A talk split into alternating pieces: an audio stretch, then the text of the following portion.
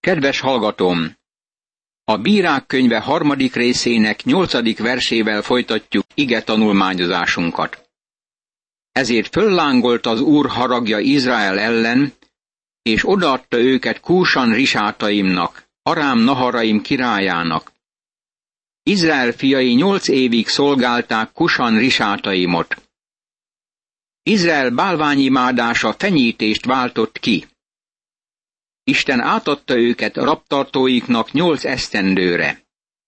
Elnyomták őket olyan mértékben, hogy végül az Úrhoz kiáltottak segítségért. Ekkor az Úrhoz kiáltottak segítségért Izrael fiai, és az Úr szabadítót támasztott Izrael fiainak, hogy megszabadítsa őket. Otniélt, Káléb öccsének, Kenaznak a fiát. Bírák könyve, harmadik rész, kilencedik vers. Milyen kegyelmes és együttérző az Úr! Amikor Izrael gyermekei szabadulásét kiáltottak hozzá, föltámasztotta Otniélt, mint az első bírót. Az Úr lelke szállt rá, és így lett Izrael bírája. Hadba vonult, az Úr pedig kezébe adta Kusan risátaimot, Arám királyát, és kemény kézzel bánt el Kusan risátaimmal.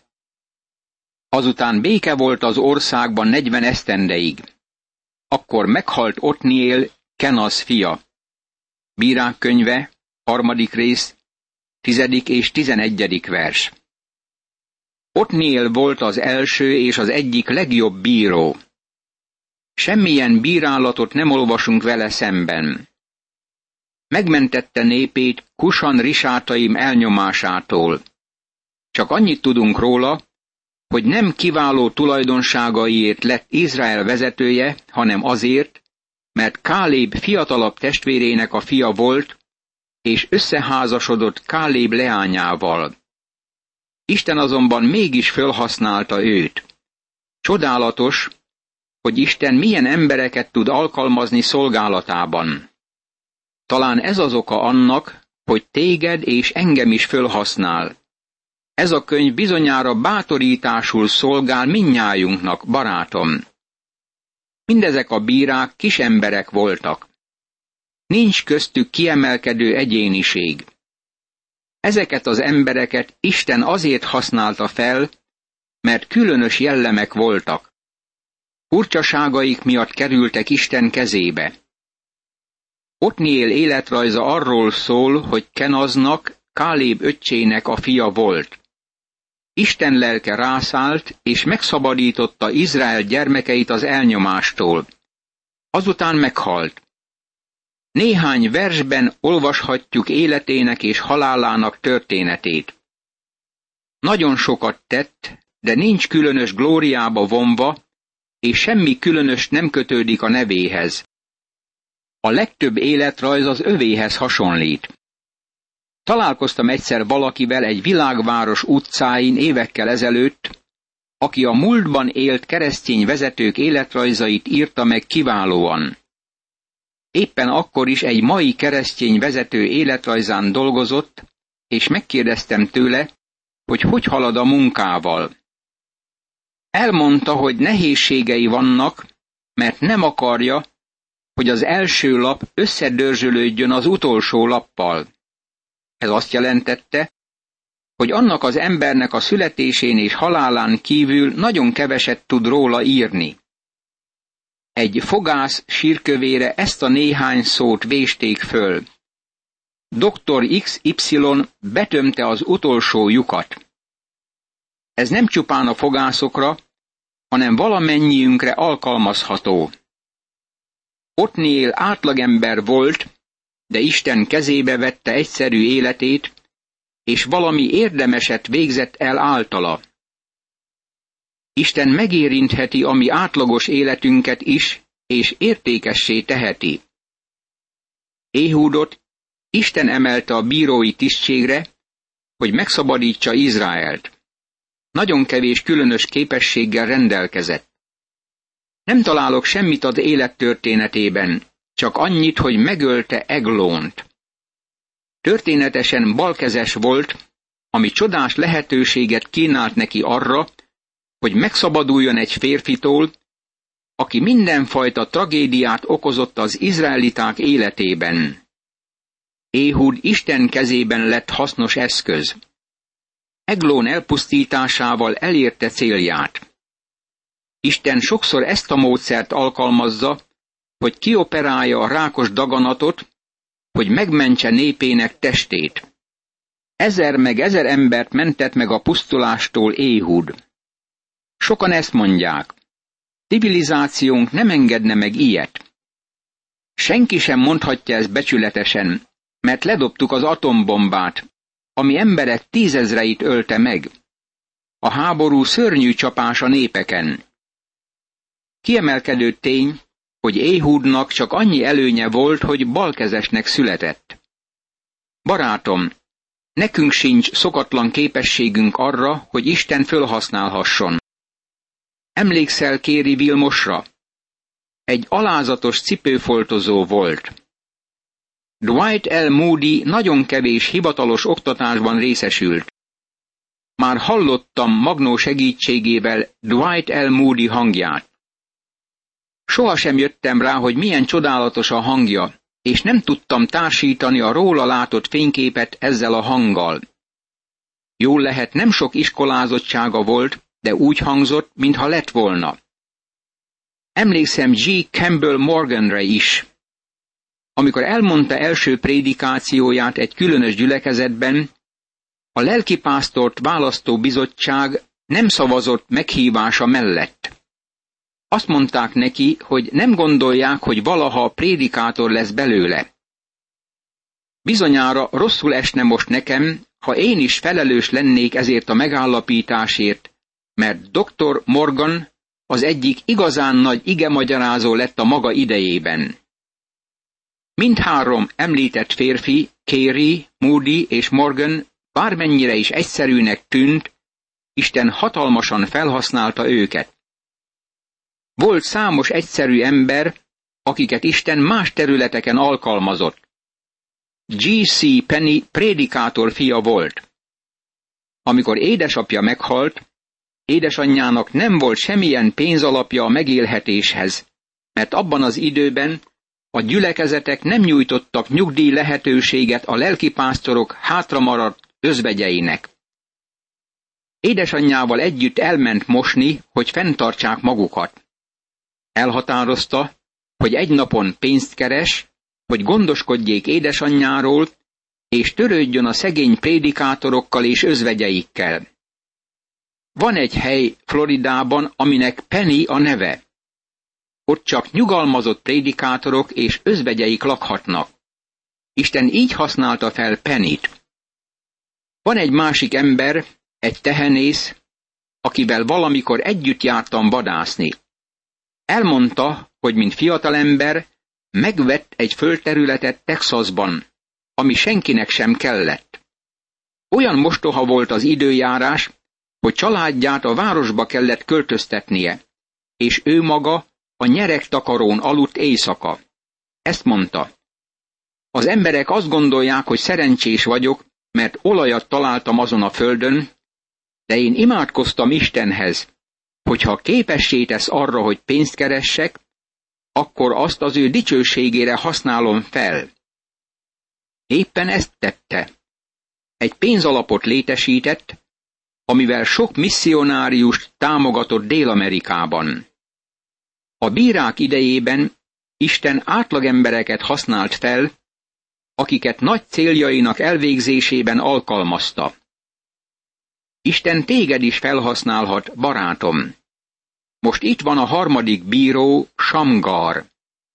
Utána Samgar, Annát fia következett, aki 600 filiszteus férfit vert szét egy ököröztökével. Ő is megszabadította Izraelt. Bírák könyve, harmadik rész, 31. vers.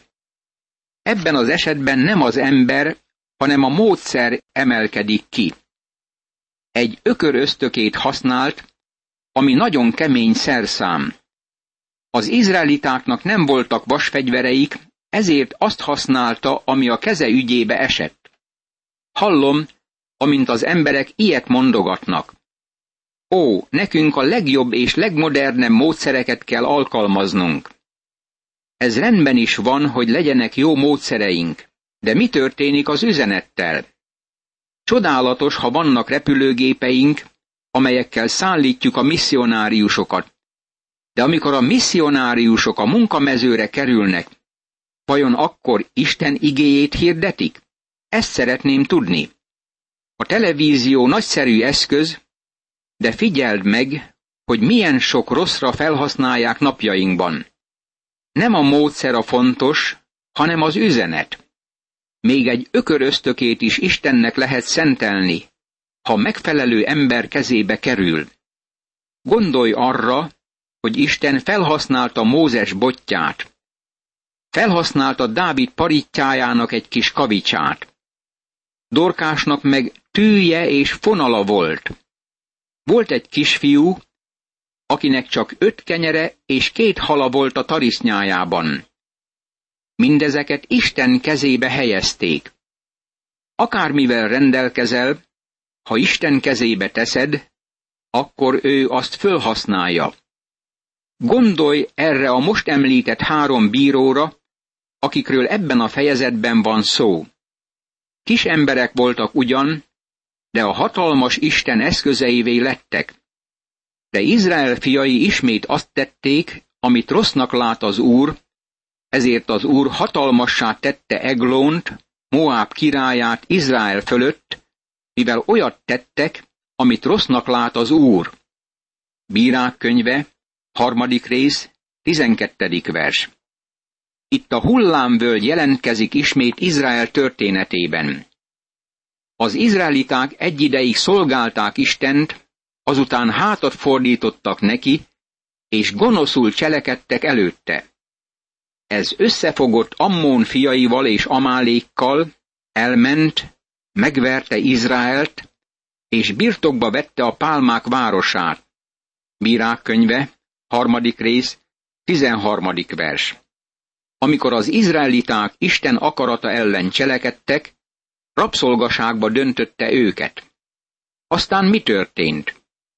Izrael fiai 18 esztendeig szolgálták Eglónt, Moab királyát. Ekkor Izrael fiai az Úrhoz kiáltottak segítségért, és az Úr szabadítót támasztott nekik, a Benyámini Éhúdot, Gérá fiát, aki balkezes volt. Izrael fiai vele küldték el az adót Eglónnak, Moab királyának. Bírák könyve, harmadik rész, tizennegyedik és tizenötödik vers. Itt a hullámvölgy ismét fölemelkedik. Izrael az Úrhoz kiáltott, és ő szabadítót támasztott. Ki volt ez a szabadító? Éhud, a Gérá fia, a Benyáminita, a balkezes férfi. Ez volt az egyetlen, amit el lehetett róla mondani, mint valami különös vonást. Éhúd csináltatott magának egy kétélű kardot, egy könyöknyi hosszút, és azt a ruhája alatt a jobb csípőjére kötötte. Így vitte be az adót Eglonnak, Moab királyának. Eglon igen kövér ember volt. Miután Éhud végzett az adó átadásával, elküldte az adót vívő népséget. Ő maga azonban visszatért a Gilgálnál levő bálványszobroktól, és ezt mondta. Titkos beszédem van veled, ó király! Az így felelt, csitt, és kimentek előle mindazok, akik mellette álltak. Éhud bement hozzá, ő pedig az emeleten levő hűvös külön szobájában ült. Éhud ezt mondta, Isten beszél hozzád rajtam keresztül. Ekkor az fölkelt a trónról. Éhud pedig benyúlt bal kezével a ruhája alá, kirántotta a kardját a jobb csípőjéről, és beledöfte annak a hasába. Még a markolata is belement a pengéje után, és a háj körülfogta a pengét, mert nem húzta ki a kardot a hasából. Majd kiment a hátsó kiáraton. Azután kiment Éhud az oszlopcsarnokba, becsukta maga mögött az emeleti szoba ajtószárnyait, és bezárta. Bírák könyve, harmadik rész, tizenhatodik verstől a huszonharmadik versig. Itt brutális cselekedet ment végbe. Bizonyára hiányzik belőle a hősiesség és a romantika. Az Éhud név azt jelenti, hogy vörös hajú, és ugyanakkor balkezes is volt. Csináltatott egy tört, aminek két éle volt, és elrejtette a jobb oldalánál a ruhája alatt. Nehogy ezt figyelmen kívül hagyjuk. Balkezes volt, és átnyúlhatott a jobb oldalához, hogy kiráncsa a tőrét. Abban a korban csak nem mindenki jobbkezes volt, és ők a baloldaluk felé nyúltak, ha fegyvert viseltek. A kapunál az őrök az ellenkező oldalon keresték nála a titkos fegyvert, és mivel nem találták, ezért bebocsátották, hogy átadja ajándékát, ami valószínűleg hadisarc volt. Eglón eléggé kövér király volt. Miután Éhud átadta neki az ajándékot, úgy színlelte, hogy egy titkot akar elmondani a királynak. A király mindenkit kiküldött a teremből, azt gondolva, hogy egy nagyon titkos üzenetet hall meg a küldöttől. Ehelyett véres esemény következett be. A megfelelő pillanatban Éhud kirántotta a tört, és megölte a királyt. Leszúrta, mint egy disznót. A tört betakarta a király hája. Aztán Éhud belakatolta az ajtót, és távozott. Éhud nem viselkedett gyáván. Bátorság kellett ahhoz, amit cselekedett. Alig, hogy kiment, jöttek a szolgák, de amikor látták, hogy az emeleti szoba ajtószárnyai zárba vannak, azt gondolták, bizonyára szükségét végzi a hűvös szobában. De amikor hiába várakoztak, és senki sem nyitotta ki az emeleti szoba ajtószárnyait, fogták a kulcsot, és kinyitották. És íme, uruk ott feküdt a földön holtan. Bírák könyve, harmadik rész, 24. és 25. vers. Eglónnak, Moáb királyának szolgái várakoztak a király ajtaján kívül. Látták, hogy az ajtó be van lakatolva, és azt gondolták, hogy a király aludni ment. Nem akarták őt zavarni. Arra gondoltak, hogy esetleg fölébreszthetik. Olyan sokáig vártak, hogy már nyugtalankodni kezdtek. Mi történt? Végül megnyitották az ajtót egy kulcsal, és megtalálták Églont vérbefagyva. Éhud azonban elmenekült, amíg ők késlekedtek, és a bálványszobrok mellett elhaladva Szeírába ment. Bírák könyve, harmadik rész, 26. vers. Amíg a szolgák várakoztak a király fölébredésére, Éhud egérutat nyert a menekülésre. Elhagyta Moab földjét, és egy másik területre, Szeírába ment, ahol nem találhattak rá. Amikor megérkezett, megfújta a kürtöt az Efraim hegyén. Izrael fiai pedig az ő vezetésével lementek a hegyről. Ezt mondta nekik, kövessetek gyorsan, mert az úr kezetekbe adta ellenségeteket, Moábot. Lementek utána, elfoglalták a Jordán Moáb felé eső gázlóit, és nem engedtek senkit átkelni. Levágtak akkor mintegy tízezer moábi embert, csupa jól megtermett, erős férfiakat. Nem menekült meg senki. Így kellett Moábnak megalázkodnia azon a napon Izrael keze alatt. És béke volt az országban nyolcvan esztendeig. Bírák könyve, harmadik rész, 27. verstől a 30. versig. A negyedik fejezetben szó van a negyedik hitehagyási ciklusról.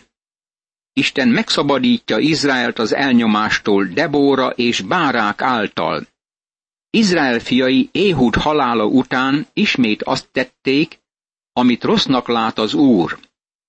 Ezért odaadta őket az Úr Jábinnak, Kánaán királyának a kezébe, aki Hácórban uralkodott hadsereg parancsnoka Sisera volt, aki Haróset Góimban lakott. Ekkor segítségét kiáltottak Izrael fiai az úrhoz, mert Jábinnak 900 vas harci kosia volt, és húsz esztendei keményen sanyargatta Izrael fiait. Bírák könyve, negyedik rész, első, második és harmadik vers. Éhud halála után Izrael ismét bálványozásba merült, és az elnyomás új korszaka kezdődött el. Az Úr átadta Izraelt Jábinnak, a kánaániták királyának a kezébe.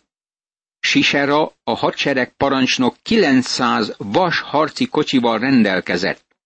Ezek a harci kocsik rémületet keltettek Izrael soraiban, akiknek nem voltak ilyen fegyvereik.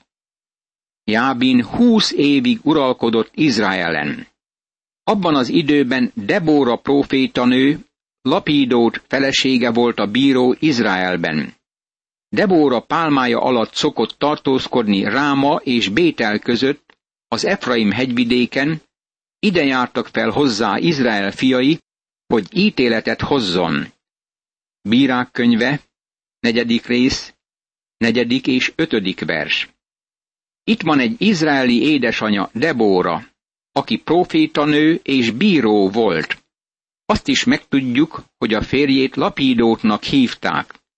Debórát Isten állította Izrael élére, mint bírót, aki azonnal küldött a tábornokért, bárákért, hogy harcba induljon. Bárák nem látta el feladatát. Az ellenség ellen kellett volna indulnia, hogy Izrael megszabaduljon a rabszolgaságból. Elküldött Bárákért, Abinoam fiáért, és elhívatta Kedes Naptáliból. Azt mondta neki, ezt parancsolja az Úr, Izrael istene. Menj, vonulj a tábor hegyére, védj magad mellé tízezer embert Naftáli fiai és Zebulón fiai közül. Én pedig ellened vezetem a Kisón patakjához Siserát, Jábin hadsereg parancsnokát, harci kocsijaival és hatalmas seregével, de a kezedbe adom őt. Bárák azonban ezt mondta neki, ha velem jössz, elmegyek, de ha nem jössz velem, én sem megyek. Bírák könyve, negyedik rész, hatodik, hetedik és nyolcadik vers. Ha volt valaha gyáva tábornok, akkor az bárák volt. Kin kellett volna lennie a csata hevében, de elrejtőzött egy asszony szoknyája mögé. Bárák nem indul a csatába addig, amíg Debóra is vele nem megy. Ha a profétanő is elindul, akkor úgy érzi, hogy sikeres lesz a csatában. Nem csoda, hogy Isten asszonyt használt fel abban az időben. Imádkozzunk! Mennyei édesatyám! Segíts, hogy lelki harcaimban mindig bízzam benned, és szent lelked vezetése szerint diadalról diadalra jussak az Úr Jézus Krisztus nevében. Ámen.